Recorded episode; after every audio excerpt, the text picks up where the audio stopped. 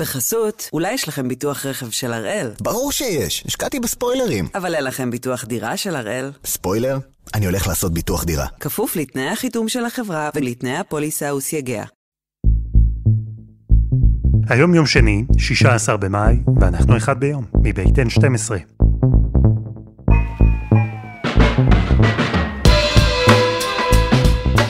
אני אלעד שמחה יופי, אנחנו כאן כדי להבין טוב יותר מה קורה סביבנו, סיפור אחד ביום, כל יום.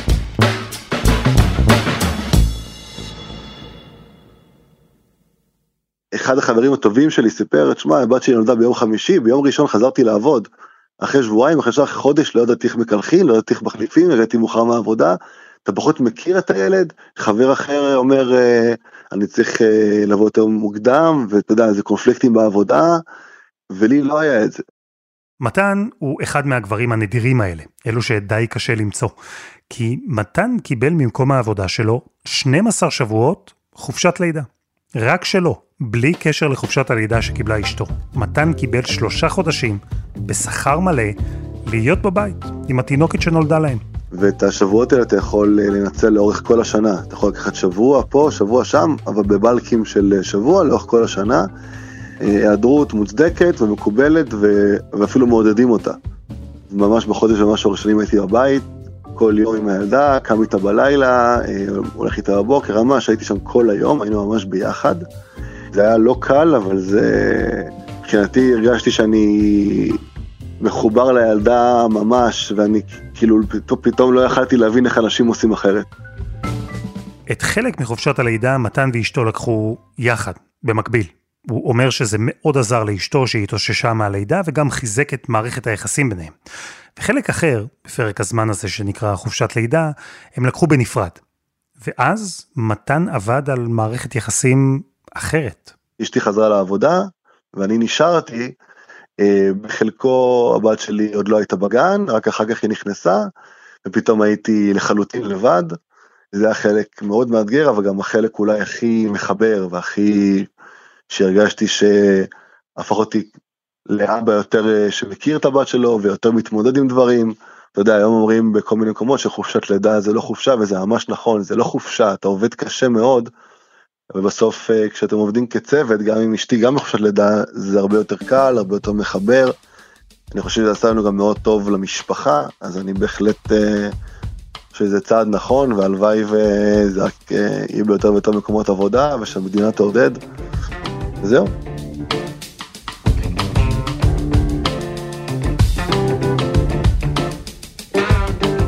אז הפעם אנחנו עם הצעת החוק שהתחילה להתגלגל בכנסת, הצעה שתעניק חופשת לידה אמיתית לאבות.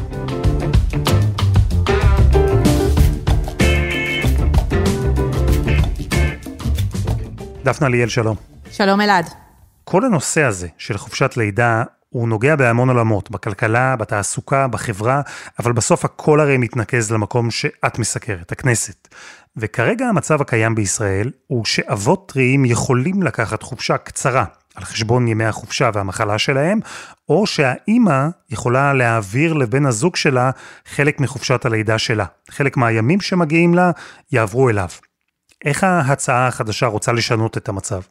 האמת שזו הצעה מאוד מאוד uh, מעניינת, והיא למעשה יוצרת קונספט חדש שאומר שברגע שחופשת הלידה של האישה נגמרת, זאת אומרת, היא מסיימת את התקופה שבה היא יכולה להיעדר מהעבודה ולקבל על זה תשלום, אז נכנסת לפעולה אותה חופשת אה, לידה לגברים, ואז הם מקבלים שבועיים על חשבון המעסיק להיות אלה שמטפלים בתינוק. כשהמטרה היא שהאישה כבר חוזרת לעבודה, אי אפשר לקבל את הכסף הזה אם האימא עדיין נמצאת בבית, כשיש גם לאבא שבועיים שהוא המטפל הבלעדי של התינוק, וזו למעשה הבשורה של הצעת החוק הזו, שהיא משנה את ההסתכלות אה, על חופשת הלידה, ואמורה לתת גם לאבות הזדמנות לקחת את הפיקוד ולהיות עם הילד. זה עכשיו ברור שזה לא דומה להיעדר לתקופה של ארבעה חודשים או חצי שנה וכדומה מול להיעדר שבועיים, אבל זה צעד ראשון, והצעד הראשון הזה נועד אה, לאותת למשק,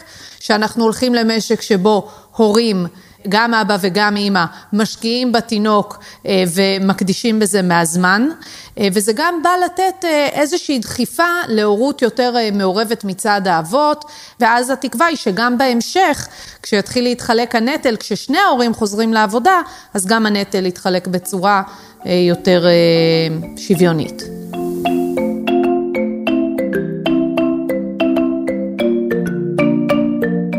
הרעיון של חופשת לידה לאבות, הוא נולד אחרי שהתחילו להתברר כמה מהבעיות בחופשת הלידה הוותיקה יותר, המוכרת, של האימהות. אז כדי להבין את הרעיון של לתת לאבא חופשת לידה, חזרנו בעזרת יערה מן, מנהלת מחקרי מדיניות בקרן ברל כצנלסון וחוקרת מדיניות משפחה, חזרנו איתה למקור, למקור של חופשת הלידה לאימהות. עד לפני בערך מאה שנים, הנורמה בעולם המערבי הייתה שנשים נשואות פחות עבדו, זאת אומרת היו לנו תמיד נשים עניות יותר, שכן נאלצו לעבוד בשכר, אבל הנורמה וגם השאיפה הייתה לא לעבוד, ובעצם היינו באיזשהו מודל כזה של מפרנס אחד. ובגלל כל מיני תמורות שחלו בכלכלה, בשנות ה-30, 40, 50, אז באמת אנחנו רואים כניסה מאוד מאוד מסיבית של נשים נשואות לשוק העבודה, ואחד הדברים שעושים זה באמת לתת את הדבר הזה מתוך ההבנה ששני בני הזוג והחברה בכלל מרוויחים ומעוניינים בהבאת ילדים לעולם, אבל שאם אנשים יצאו משוק העבודה בכל פעם כדי לטפל בילד, אז הן ייסעו לגמרי לבד במחיר הכלכלי, כי בעצם הרבה פעמים יחליפו אותן, גם צעד הזה נולד כדי להגן קודם כל על נשים יותר חלשות דווקא, ש... צריכות את, ה, את הרגולציה הזאת שתגיד למעסיק, אתה לא יכול לפטר אישה בגלל שנולד לילד מצד אחד, ומצד שני אתה לא יכול לדרוש ממנה לחזור אחרי יום-יומיים לעבודה, כי זה דבר אה, בלתי אפשרי, כי, כי זאת פגיעה בזכויות אדם, זאת אומרת גם צריך מישהו שיטפל בתינוק. הכוונה הייתה טובה, לעזור לנשים להיות גם אימהות וגם עובדות. מערך שלם התגייס לטובת המטרה הזו. קחו לדוגמה חינוך לגיל הרך. במשך עשרות שנים בישראל, המעונות לפעוטות היו תחת אחריות של משרד העבודה והרווחה, בכלל לא של משרד החינוך, כי המטרה לא הייתה לחנך את הילדים הקטנים, אלא לפנות את האימא שתוכל ללכת לעבוד. וגם חופשת הלידה. זה מנגנון שנועד להגן על נשים כך שיוכלו להוליד ילדים ולהמשיך לעבוד. הן יקבלו דמי לידה מביטוח לאומי והגנה מפיטורים ממקום העבודה. אלא שלקח קצת זמן, ופתאום התחיל להתברר שמה שאמור לעשות טוב לנשים, לא פעם דווקא פוגע בהן. אז מה שאנחנו מגלים זאת תמונה מורכבת. במדינות שבהן יש מדיניות של חופשת לידה מאוד נדיבה לנשים, מאוד ארוכה, שבקצה השני זה גם יכול לפגוע בנשים, דווקא פה בנשים היותר חזקות, שמתחרות בעצם בשוק העבודה הגברי במרכאות, ושהמעסיק הרבה פעמים כשהוא צריך לקבל החלטה את מי לקדם או את מי לקחת לעבודה, אז הדבר הזה עלול להשפיע על, ה, על ההחלטה שלו, וגם באמת יש לנו מחקרים שמראים שהיעדרות ארוכה מאוד או ארוכה מדי משוק העבודה היא משפיעה לרעה, שזה גם דבר שהוא אינטואיטיבית הגיוני, אם אני יוצאת עכשיו לשנה משוק העבודה, ברור שיש פגיעה, לפחות זמנית, במה שאני חוזרת איתו. העניין הוא שבניגוד ליתרונות של חופשת הלידה לאימהות, יתרונות שמאוד קל לראות, הזמן להתאושש בבית, לטפל בתינוק, ההגנה שמובטחת במקום העבודה, אז בניגוד לכל זה, על החסרונות היה יותר קשה לשים את האצבע, כי הפגיעות הן עקיפות. זה מייצר פגיעה בשני מנגנונים שונים. מנגנון אחד אתה התייחסת אליו, זה באמת המקום של אפליה או ישירה או סמויה, אבל של בעצם מעסיק שלוקח בחשבון מראש את העובדה הזאת שאישה אה, צפויה לצאת לחופשות לידה, והוא עושה, לוקח את זה בתוך השיקולים שלו, כשהוא מחליט אם להעסיק אותה, אם לקדם אותה. יש פרויקט שקוראים לו אל תשאל או אל תשאלו, שנשים אה, פשוט משתפות בכל מיני שאלות לא חוקיות ששאלו אותן בראיונות עבודה, ופשוט אין ספור שאלות על הכוונה שלך להיכנס להיריון, על הכוונה שלך להתחתן, על כל הדבר הזה של הקמת משפחה, שבעיקרון זה שאלות שמעסיק לא אמור לשאול בראיון עבודה, והן מצביעות על זה שייתכן שהמעסיק הזה מתכוון להפלות. מנגנון נוסף והוא לא פחות משמעותי, זה שכשהאישה בלבד אה, לוקחת חופשת לידה, זה מקבע את אה, חלוקת התפקידים המגדרית, גם בתוך משק הבית וגם בחברה, ואת האופן שבו אנחנו כחברה תופסים את התפקידים ההוריים השונים של נשים ושל גברים. היום שוק העבודה, כשהוא רואה אישה, הוא מניח הרבה פעמים מראש שהאישה הזאת, המחויבות העיקרית שלה תהיה בבית, וכשהוא רואה גבר הוא מניח שהמחויבות העיקרית שלו תהיה בשוק העבודה, והרבה פעמים זאת הנחה נכונה, והיא נכונה בגלל הנורמות החברתיות, בגלל האופן שבו אנחנו אה, מוסללים מגיל מאוד צעיר, לקחת על עצמנו את התפקידים האלה. נוצר בעצם מעין מעגל. ברגע שחופשת הלידה היא עניין שהוא רק של האימהות, אז החברה תופסת את האימא כזו שמטפלת בילדים, זה התפקיד שלה. וכשהאימא הזו אחר כך תנסה לחזור לעבודה, התפקיד המקורי שלה, להיות האימא, הוא ישפיע על הקריירה שלה. וההשפעה הזאת תישאר איתה בעצם לאורך כל הקריירה.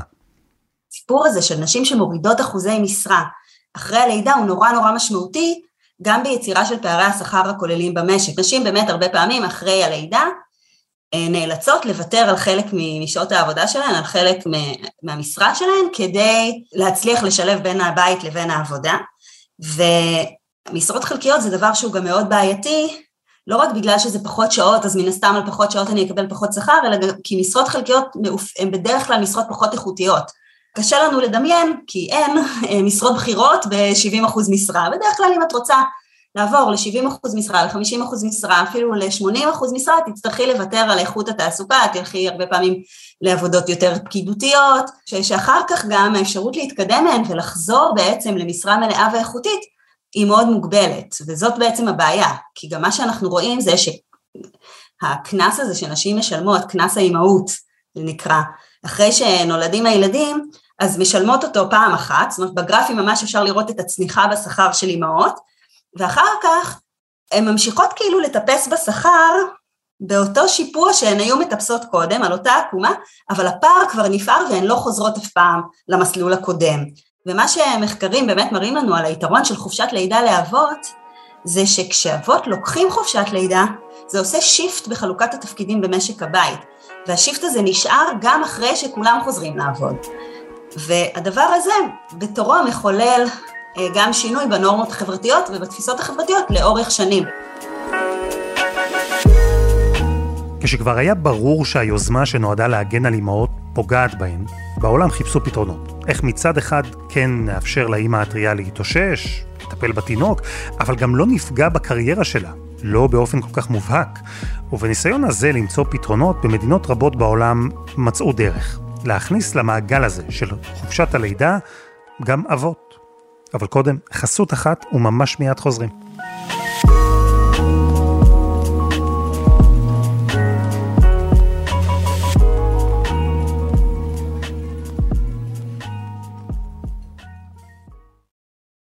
בחסות, אולי יש לכם ביטוח רכב של הראל? ברור שיש, השקעתי בספוילרים. אבל אין לכם ביטוח דירה של הראל? ספוילר? אני הולך לעשות ביטוח דירה. כפוף לתנאי החיתום של החברה ולתנאי הפוליסה וסייגיה. אנחנו עם היוזמה להקצות חופשת לידה מיוחדת לאבות. מדברים על בין שבועיים לארבעה שבועות שאבות טריים יוכלו לקבל בשכר מלא זמן להיות עם התינוק או התינוקת, אחרי שחופשת הלידה של האם תסתיים. וכל הרעיון הזה של חופשת לידה לאבות נולד כדי לנסות לפתור חלק מהבעיות שהציבה חופשת הלידה לאימהות. למשל, מקומות עבודה שלא מקדמים או לא מקבלים נשים צעירות, מחשש שמתישהו הן ייעלמו, יצאו לחופשת לידה. ובישראל חופשת לידה לאבא זה לא נושא חדש, אבל דוקטור נדב פרץ וייסבידובסקי, מרצה בכיר במחלקה לעבודה סוציאלית במכללה האקדמית אשקלון, מספר לנו שהמודל שקיים בישראל, זה שבו האימא יכולה להעביר לבן הזוג מהחופשה שלה, המודל הזה הוא לא באמת עובד. ברמת הביצוע אנחנו רואים שהניצול הוא מאוד מאוד נמוך, אם יש 15 שבועות שמתוכם אבא יכול לקחת שמונה, אנחנו רואים שהיום בישראל 1,400 גברים בשנה בערך מנצלים את הזכות הזאת, זה יוצא אחוז אחד מכלל חופשות הלידה. אה, וזה עוד המצב הטוב, עד לפני כמה שנים זה היה 400 גברים בשנה. השיקול הזה שזה על חשבון האימא, גם ברמה המעשית, כי לאימא יש פחות שבועות, וגם אפילו יש משהו ברמה הסימבולית הזאת שלכאורה מה זה משנה שקוראים לזה חופשת לידה של האימא שהיא מעבירה לאבא, או חופשת לידה של האבא, אבל בגלל שזה משהו ש- שזה ככה זה נקרא, זה נורא מפריע לאבות, הם אומרים מה אני לוקח עכשיו לאשתי את החופשה שלה, זה לא חופשה שלי, זה חופשה שלה שאני לוקח לה, וזה מכשול מאוד מאוד גדול אצל אבות.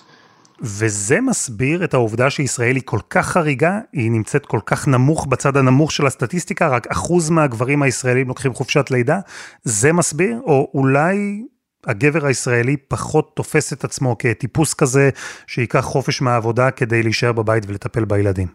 אני חושב שזה לא, לא בעיה בגברים הישראלים שהם, אה, אתה יודע, פרימיטיביים שלא רוצים, להפך, אנחנו יודעים שיש אה, דווקא רצון די גבוה של גברים לצאת לחופשה, אלא התנאים שהם מאוד מקשים על זה. אני חושב שהאורך פה מאוד חשוב, 15 שבועות, צריך להבין שזה נורא קצר, כלומר חצי שנה זו תקופה שגם, שאפילו מבחינה ביולוגית, אם אנחנו מסתכלים רגע על הנקה, אם ארגון הבריאות העולמי ממליץ על הנקה בלעדית של חצי שנה, מאוד קשה לשמור את זה. אם אנחנו מסתכלים לפעמים הרבה פעמים על משכב לידה, על התאוששות מהלידה שלוקחת זמן. דברים כאלה, 15 שבועות זה מאוד ראשוני, ובטח כשאנחנו מדברים על, נכון, אחרי שישה שבועות האישה יכולה לחזור לעבודה וזה, אבל אחרי שישה שבועות זה רגע אחרי לידה. רוב הנשים עדיין ממש לא מוכנות אפילו פיזית לחזור לעבודה. זה תוכנית שלא כך מאפשרת. אז היה מאוד ברור שהמודל הקיים לא עובד. שבן זוג, אבא, לא ייקח ימים או שבועות ממכסת חופשת הלידה שקיבלה האימא, כשמראש המכסה הזו בישראל היא מאוד קטנה. ובכל זאת, היה ברור גם שצריך לפתור את חוסר השוויון שנוצר במקומות עבודה כלפי נשים, בגלל חופשת הלידה, והדרך לעשות את זה היא כנראה לעודד שוויון גם בחופשות הלידה, לצרף גם את האבות. ואז עלה בישראל רעיון לאמץ את מה שכבר קורה בלא מעט מדינות ברחבי העולם. זה מה שנקרא חופשת לידה על אב, או, או, או מכסת אב, או יש לזה כל מיני שמות, שזה זמן שמוקדש אך ורק לאב. כלומר, זאת חופשה שניתנת לאב, ואם הוא לא מנצל אותה, היא פשוט הולכת לאיבוד, אף אחד אחר לא יכול לנצל אותה.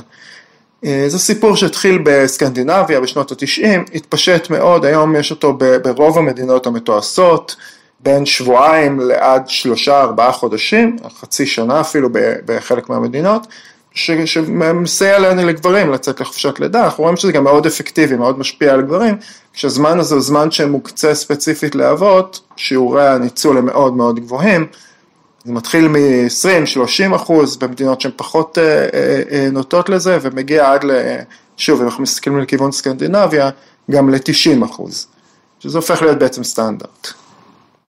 אוקיי, אז בואו ניקח את המקומות האלה. איך זה השפיע עליהם? איזה שינוי זה עשה? יש עכשיו באמת גוף גדול של מחקרים שמראה באמת תועלות מאוד מאוד גדולות של אה, חופשת לידה לאב אה, בכמה מישורים, המישור הראשון והמאוד מאוד מובהק זה, אה, זה קשר אב-ילד, התקופה הזאת של הטיפול באחד על אחד שלה זה יוצרת קשר מאוד מאוד טוב בין האבא לילד שהוא קשר שמחזיק גם שנים אחר כך, כלומר זה לא משהו שבמהלך חופשת הלידה ואז אבא חוזר לשגרה שלו של הזה וזה נעלם אלא מחזיק שנים אחר כך, יש מחקרים שהם יותר מאספקטים ביולוגיים שמראים אפילו ברמה ההורמונלית שבמוח של אה, אה, גבר שיוצא לחופשת לידה יש תהליכים הורמונליים שדומים לתהליכים של אישה אה, שמניקה או שמטפלת בילד, זה, זה ממש משהו שמייצר קשרים שקשה מאוד להגיע אליהם בדרכים אחרות. אגב, אני אגיד גם ברמה האישית, שאני הרגשתי את זה, אני עם שילד, ילדה אחת שלי הצלחתי לפנות זמן לחופשת לידה לעומת שלושת קודמיה, וזה יוצר קשר אחר, זה יוצר סוג אחר של קשר, כן. ברמה השנייה, אם אנחנו מסתכלים על חלוקת העבודה במשק הבית, מי עושה מה, כמה, כמה עושה הגבר, כמה עושה האישה, אנחנו רואים שזה משפיע שוב לטווח מאוד ארוך. מן הסתם, כשהאבא בחופשה אז עושה יותר בבית, זה לא מפתיע אף אחד, אבל גם כשבסוף חופשת הלידה, כששני בני הזוג חוזרים לעבוד, אנחנו רואים שחלוקת העבודה במשק הבית הרבה יותר שוויונית אחר כך, האבא עושה הרבה יותר במשק הבית, זה שני ממצאים מאוד מאוד חזקים, מאוד מאוד עקביים. לגבי תעסוקת נשים, שזה אחד הדברים שהכי מקדמים איתם חופשת לידה, אני חושב שבצדק, אבל אה, ממצאים לגבי ההשפעה על עבודת נשים, הם הרבה פחות אה, אה, מובהקים, בין השאר כי זה משהו שקצת בעייתי לבדוק אותו. כנראה שזה מועיל, כנראה שזה מועיל לקידום של נשים, לשוויון בשכר, אבל אין לנו ממצאים מאוד חזקים. רגע, אבל זה עיקר השיח, שחופשת לידה לאבות נועדה לפתור בעיית תעסוקה של האימהות. נכון. ואתה אומר שאין מחקרים חד משמעיים שמראים שזה באמת עובד? התיאוריה אומרת שזה עובד, בפועל נורא נורא קשה לבדוק את זה, כי אם אני יכול לבדוק בסקנדינביה מה קרה עם ישראל, אבל סקנדינביה אתה יודע, יש שם המון דברים שמביאים לשוויון של נשים, אז לך תדע, תבודד את ההשפעה של חופשת לידה לאב. גם ההשפעה הזאת היא השפעה עקיפה, כי גבר שיוצא לחופשת לידה לא אמור להשפיע רק על אשתו. אמור להשפיע, הרי, הרי הרציונל אומר שאם גברים יוצאים לחופשת לידה, אז נשים נתפסות פחות כעובדות לא מחויבות, כי הם לא יגידו לעצמם, האישה הולכת להיעלם לי, אני אקח גבר, כי שניהם נעלמים לתקופות קצרות יותר. שזה מאוד הגיוני מצד אחד, מצד שני זה, זה תהליך שהוא מאוד מורכב, מאוד ארוך, וזה מאוד קשה לבדוק אותו, אז אין לנו איזה ממצא נורא ברור שאומר זה, זה למרות שתאורטית זה מה שאמור לקרות. אז כן, הסיפור שלנו מקבל כאן סוג של טוויסט. כי הצעד שנועד לפתור את הבעיות בחופשת הלידה של האימהות, אולי עושה את זה. סביר להניח שכן. אבל במחקרים התגלה באופן חד משמעי שחופשת לידה לאבות היא צעד שקודם כל פותר את הבעיות אצל אבות, בעצם היותם אבות, בקשר שבין ילד לאבא, בין אבא לילד. אחד הדברים שאתה יכול לראות ככה בסקנדינביה, איפה שבאמת השיעורים מאוד גדולים, אז בישראל כשאתה יוצא לקניון, אם אתה תלך ביום חול לקניון ותסתובב בקניון, אתה תראה בעיקר אמהות בחופשת לידה עם עגלות. זה, זה ככה אוכלוסייה שמגיעה לשם. אם אתה תסתובב בסטוקהולם או באוסלו, אתה תראה בעיקר אמהות ואבות עם עגלות. זה איזשהו שינוי שהוא שינוי נורא תרבותי אפילו, לא, לא ברמה מדידה נורא של אה, עבודה או טיפול בילדים. כשאתה לבד עם, עם ילדה בבית חודש, אתה מייצר איתה איזשהו קשר שהוא קשר הרבה יותר אינטימי של אחד על אחד. שוב, אני כגבר לא, לא יצא לי לחוות לפני שהייתי בחופשת לידה, וזה משהו שגם נשאר אחר כך, יוצר מערכת של אינטראקציות שגם מתפתחות, כי גם אחר כך כשאני חוזר מהעבודה ולוקח אותה מהגן ואנחנו זה, אז עדיין יש לנו את האחד על אחד הזה, וזה משהו שהוא הוא, הוא מחזיק לטווח מאוד מאוד ארוך, וזה לגמרי, פה אני, כאילו, יש מחקרים וזה, אבל פה אני מדבר לגמרי ברמה האישית. אני מאוד מרגיש, הרגשתי את זה במשך שנים אחרי החופשת לידה. דפנה, אז אה, שמענו, יש יתרונות בחופשת לידה לאבות, התקווה היא שזה יוביל לחינוך תרבותי כזה שבו לא רק האימא נתפסת כמי שמטפלת בילדים בבית, ושהשינוי הזה יעזור לאימהות שרוצות לנהל קריירה במקביל. זו יוזמה שהיא לא זולה, יש לה עלות, אבל בממשלה כבר הודיעו שהם מוכנים לשלם את המחיר. ואני רוצה לשאול אותך, פוליטית, זו הצעת חוק שמקדמת מירב כהן, השרה לשוויון חברתי. הכריזו עליה במסיבת עיתונאים שר האוצר ליברמן ושרת התחבורה מיכאלי. זה נשמע מורכב, ואנחנו גם בתקופה פוליטית מורכבת. כל הדבר הזה בכלל יקרה? תשמע, אה, זה מורכב מאוד. כרגע כשאתה מדבר איתי הסיכויים לא נראים לי גבוהים, אבל אה, אני אסביר למאזינים במה זה תלוי וכל אחד ישפוט לבד. אה, אנחנו נכנסים לתקופה פוליטית סוערת, קואליציית שוויון היא בתיקו, קואליציית 60-60. אה, ועל מנת להעביר מהלכים כלכליים היא צריכה תמיכה של לפחות גורם אחד באופוזיציה. שבחקיקה יום יום, אם היית אומר לי שההצעה הזאת תבוא כהצעת חוק רגילה, הייתי אומרת לך שהסיכוי שלה לעבור אה, הוא גבוה, אה, פרט לכך שכאמור לוקח זמן לחוקק חוק, ולך תדע כמה הממשלה תשרוד, אבל לצורך העניין אפשר לגבש רוב לעניין. אלא מה? כרגע החוק הזה, הרפורמה הזו, אמורה להיכנס כחלק מחוק ההסדרים ותקציב המדינה. עכשיו, פה אה, זה כבר סיפור הרבה יותר מורכב, כי במדינת ישראל תקציב מדינה הוא למעשה משול, בוא נאמר, אה, מעין הצבעת אי אמון. אם אין תקציב, הממשלה נופלת. ופה נשאלת השאלה האם מפלגה, נגיד כמו הרשימה המשותפת שיכולה להיות פרטנר לדבר הזה, אה, אולי, לא יודעת, עידית סילמן שיכולה לתמוך בזה, או דברים מהסוג הזה, האם בהצבעה כל כך אסטרטגית ורגישה, הם יתמכו בממשלה, שזה למעשה כמו לומר, אני חלק מהקואליציה ואני רוצה בהמשך קיומה.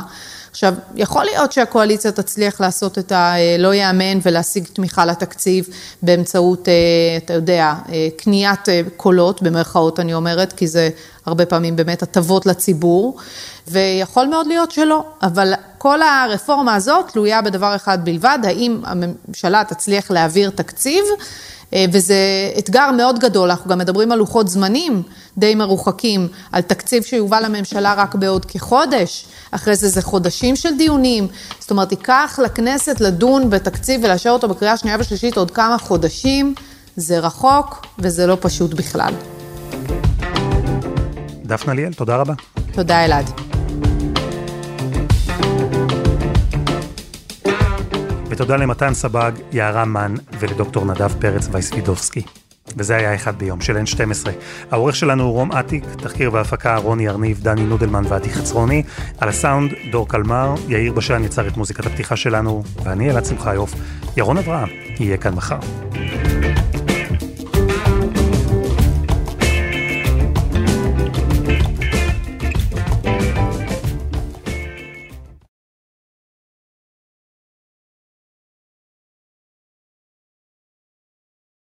בחסות, אולי יש לכם ביטוח רכב של הראל, ברור שיש, השקעתי בספוילרים. אבל אין לכם ביטוח דירה של הראל. ספוילר?